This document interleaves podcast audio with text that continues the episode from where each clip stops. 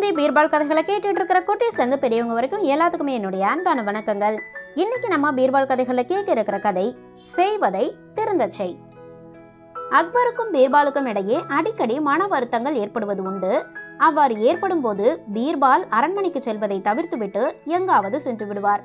அப்படித்தான் அன்றும் மன வருத்தம் ஏற்படவே டில்லியை விட்டு வெளியேறி எங்கோ பயணமானார். ரொம்ப தூரம் சென்ற அவர் ஒரு மிகப்பெரிய மாளிகை போன்ற வீடு ஒன்றின் அருகே வந்தார். சற்று நேரம் அங்கு ஓய்வெடுக்கலாம் என்று வெளியே இருந்த திண்ணையில் அமர்ந்தார். அது ஒரு செல்வந்தருடைய வீடு. அவர் படிப்பறிவில்லாதவர் ஆனால் செல்வம் சேர்க்கும் சூட்சமம் தெரிந்தவர். அவருடைய மகனுக்கு போதிய அளவிற்கு வசதி வாய்ப்புகளை அவர் சேர்த்து வைத்திருந்ததால் அவனை நன்றாக படிக்க வைக்க ஆசைப்பட்டார். அவனுக்கு கல்வி அறிவை போதிக்கும் நல்ல கல்விமானை அவர் வலைவீசி தேடிக்கொண்டிருந்த சமயம் அது.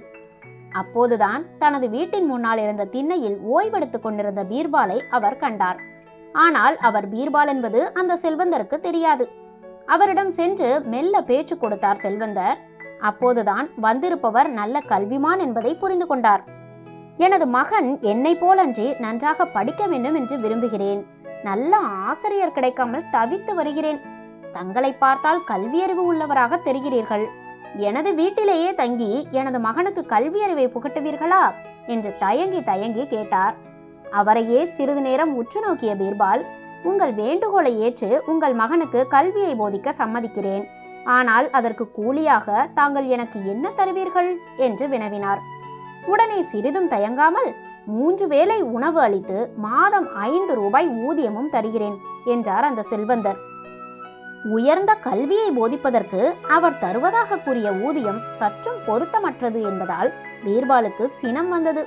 ஆனாலும் அதனை அப்படியே அவரிடம் கொட்டி விடாமல் அடக்கி கொண்டு சாமர்த்தியமாக பேசத் தொடங்கினார். உங்களுடைய குதிரை வண்டி ஒன்று இங்கே இருப்பதை பார்த்தேன். வண்டியை ஓட்டும் குதிரையின் உணவுக்காக தாங்கள் மாதம் எவ்வளவு செலவு செய்வீர்கள் என்பதை தெரிவிக்க முடியுமா? என்று செல்வந்தரிடம் கேட்டார் பீர்பால்.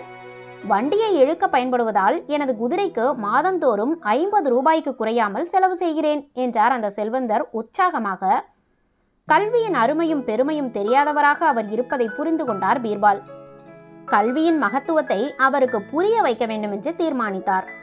நான் எவ்வளவோ செலவு செய்து கல்வி கற்றேன் ஆனால் அந்த கல்வி எனக்கு மாதம் ஐந்து ரூபாய் மட்டுமே வருமானத்தை பெற்று தருகிறது. ஆனால் கல்வியறிவே இல்லாத இந்த குதிரை மாதம் ஐம்பது ரூபாய்க்கு மேல் வருமானத்தை பெறுகிறதே. அப்படியானால் இந்த கல்வியால் என்ன லாபம் இருக்கிறது? பேசாமல் தங்கள் மகனை இந்த குதிரைக்கு பதிலாக வண்டியை இழுக்க பழக்கி கொடுங்களேன். நல்ல வருமானம் கிடைக்கும் அல்லவா என்றார். இதை கேட்ட அந்த செல்வந்தருக்கு கல்வியின் மகத்துவம் அப்போதுதான் புரிந்தது.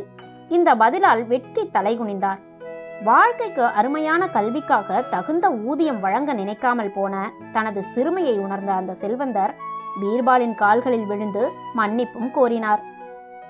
என்ன நேர்களே இந்த கதையை கேட்டோன்னே உங்களுக்கு என்ன தோணுச்சு அப்படின்றத கீழே கமெண்ட் பாக்ஸ்ல சொல்லுங்க. எனக்கு என்ன தோணுச்சு தெரியுமா? சின்ன வயசுல இருந்து வரைக்கும் எனக்கு சொல்லி கொடுத்த எல்லா ஆசிரியர்களின் முகமும் என் கண்ணு முன்னாடி வந்து போச்சு. ஏன்னா அந்த நேரத்துல அவங்களுடைய அருமை பெருமைகள் எங்களுக்கு தெரியல. ஆனா இந்த நேரத்துல இவ்வளோ தூரம் நான் ஒரு விஷயத்தை எடுத்து செய்யறேன் அப்படின்னா எங்களுடைய டீச்சர்ஸ் அதுக்கு மிக மிக முக்கியமான ஒரு காரணமா இருக்கிறாங்க. அவங்க இந்த கல்வியின் முக்கியத்துவத்தை நமக்கு இந்த அளவுக்கு எடுத்து சொல்லலை அப்படின்னா இந்த இடத்துக்கு நம்மளால வந்திருக்கவே முடியாது. அதை நீங்க புரிஞ்சுக்கணும்னு நான் ஆசைப்படுறேன். சரி நேர்களே இன்னும் ஒரு அறிவார்ந்த கதையோடு நான் உங்களை சந்திக்கிறேன். அதுவரை கேளுங்க கேளுங்க கேட்டுக்கிட்டே இருங்க. இது உங்கள் P K lock and key your favourite audio book